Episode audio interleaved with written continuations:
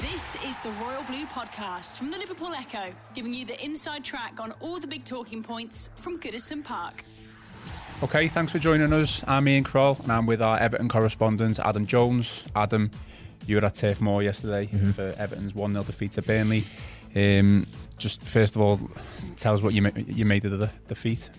Uh, I think I made of it what everyone else made of it. Uh, I think the most frustrating thing was that it was so predictable, wasn't it? Even when you know the team news came out and it was you know again two defensive midfielders, same formation, same sort of system. I, have I've noticed a few Everton fans were quite unhappy with that at that stage, and then uh, by the time the game kicked off, it was just slow. It was lacking creativity, lacking energy. And uh, Burnley deserved all three points at the end of the, at the end of the game. They they wanted it more. Uh, they were organised defensively. They had a plan going forward.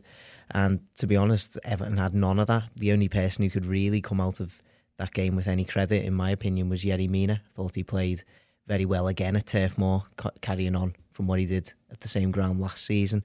But other than that, it was a, a bit of a turgid performance, really, from Everton. Is that the only positive to take from that defeat, then, Yerry Mina's performance? Uh, I think it's the only one that you can absolutely take. Uh, I thought he dealt with the physical battle really well. Uh, playing against Chris Wood and Ashley Barnes isn't easy, as many Premier League defenders have found out in the past, especially ones, you know, who were a lot more experienced in that field than Yerry Mina, let's say. You know, we, all know he's coming off the back of a difficult season. This is his longest run of uh, consecutive Premier League games now, and I think it's really starting to show. He's looking so much more comfortable next to Michael Keane. I don't think Michael Keane had a necessarily bad game, but I think Yerry Mina just far surpassed him. I think his his uh, his as I say his physical prowess was on display.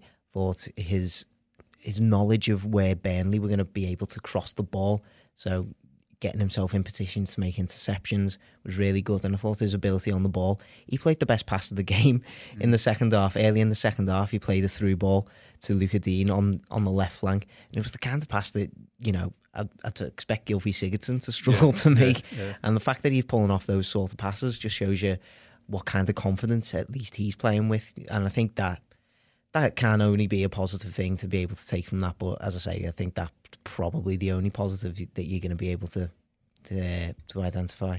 Any complaints with um, the red card for Seamus? Uh, not from me. Uh, I think, to be honest, I wouldn't have argued if he'd have got sent off just for the first ta- challenge. Uh, he, he, doesn't mean it, and I, f- I fully know he doesn't mean it, but it was quite reckless. It was studs up. It was dangerous, uh, and it did uh, really hurt Pieters in the end, who had to go off injured in that second half.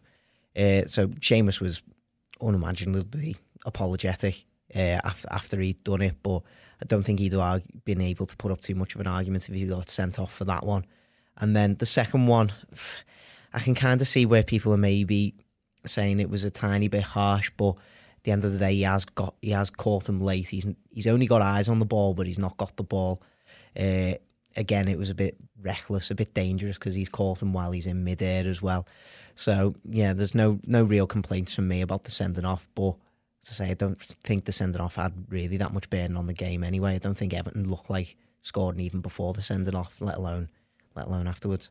I mean, it's it's four defeats in a row now. Um, you know, can we call this what a crisis, a mini blip? What what what are we calling this? Because we we go into an international break now, which is not ideal because we can't mm. really we haven't got a game straight away to to react, and you know the pressure from now until the West Ham game is just going to build, isn't it? Mm-hmm. Are, are, we in a mini crisis here at the minute? Uh, I wouldn't argue with you saying that. No, I think well, this is Silva's worst run of form in the Premier League since being Everton manager. Everton haven't lost four straight Premier League games in five years.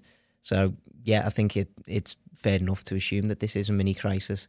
But I I kind of think to myself that this harks back to you know that run of form that Silva mentioned in his post match press conference uh, from last season, uh, where we lost three straight uh, Premier League games, and then we had that two week break mm. where there were mm. cup games, and yeah.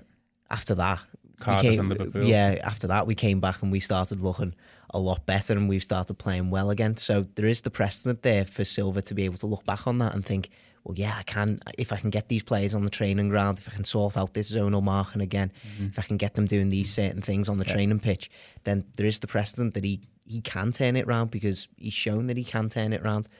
Uh, but I think the problem is he's got much tougher games from uh, than he's had from the start of the season. You know, this was meant to be quite a, a fortunate little start for us. This was meant to be a chance for us to be able to get those points on the board, and then if we were to, you know, suffer, you know, probably a bad run of form in those in those December games, you know, where we've got some really really tough fixtures uh, with a with have a solid point space to fall back on. He's not got that now. But another precedence from that period that you speak of was the games that we played after that. You know, we played Liverpool, United, um, Chelsea, and stuff like that, and we we got results there, didn't we? Well, I mean, it, it, it kind of brings out that sort of underdog mentality almost in Everton. Those kind of games, doesn't it? You know, the Goodison Park atmosphere was absolutely electric for all of those games. I've got no doubt that that really put, spurred the team on. They and that pushed them forward into some big results. I mean, it's a little bit different. I think West Ham's still quite a big game uh, straight off the international break, but it's not got that same order about it. Almost, you know the you know the likes of a, a Liverpool, a Liverpool, or even a Chelsea and Arsenal visiting Goodison Park would. So I, I, I, think it's a crucial game, and I think Silva's absolutely right in saying it was a must win. Uh, but you know, I'd argue that the Burnley one was probably probably a must win as well. So uh, it'll be intriguing to see how they react to this international break because, you know, as I say, Silva Silva has done this before. Whether he can do it again or not, we'll have to wait and see. Okay. Um, well, Adam, thanks for joining us. I hope you can appreciate that we're both wearing Burnley colours today.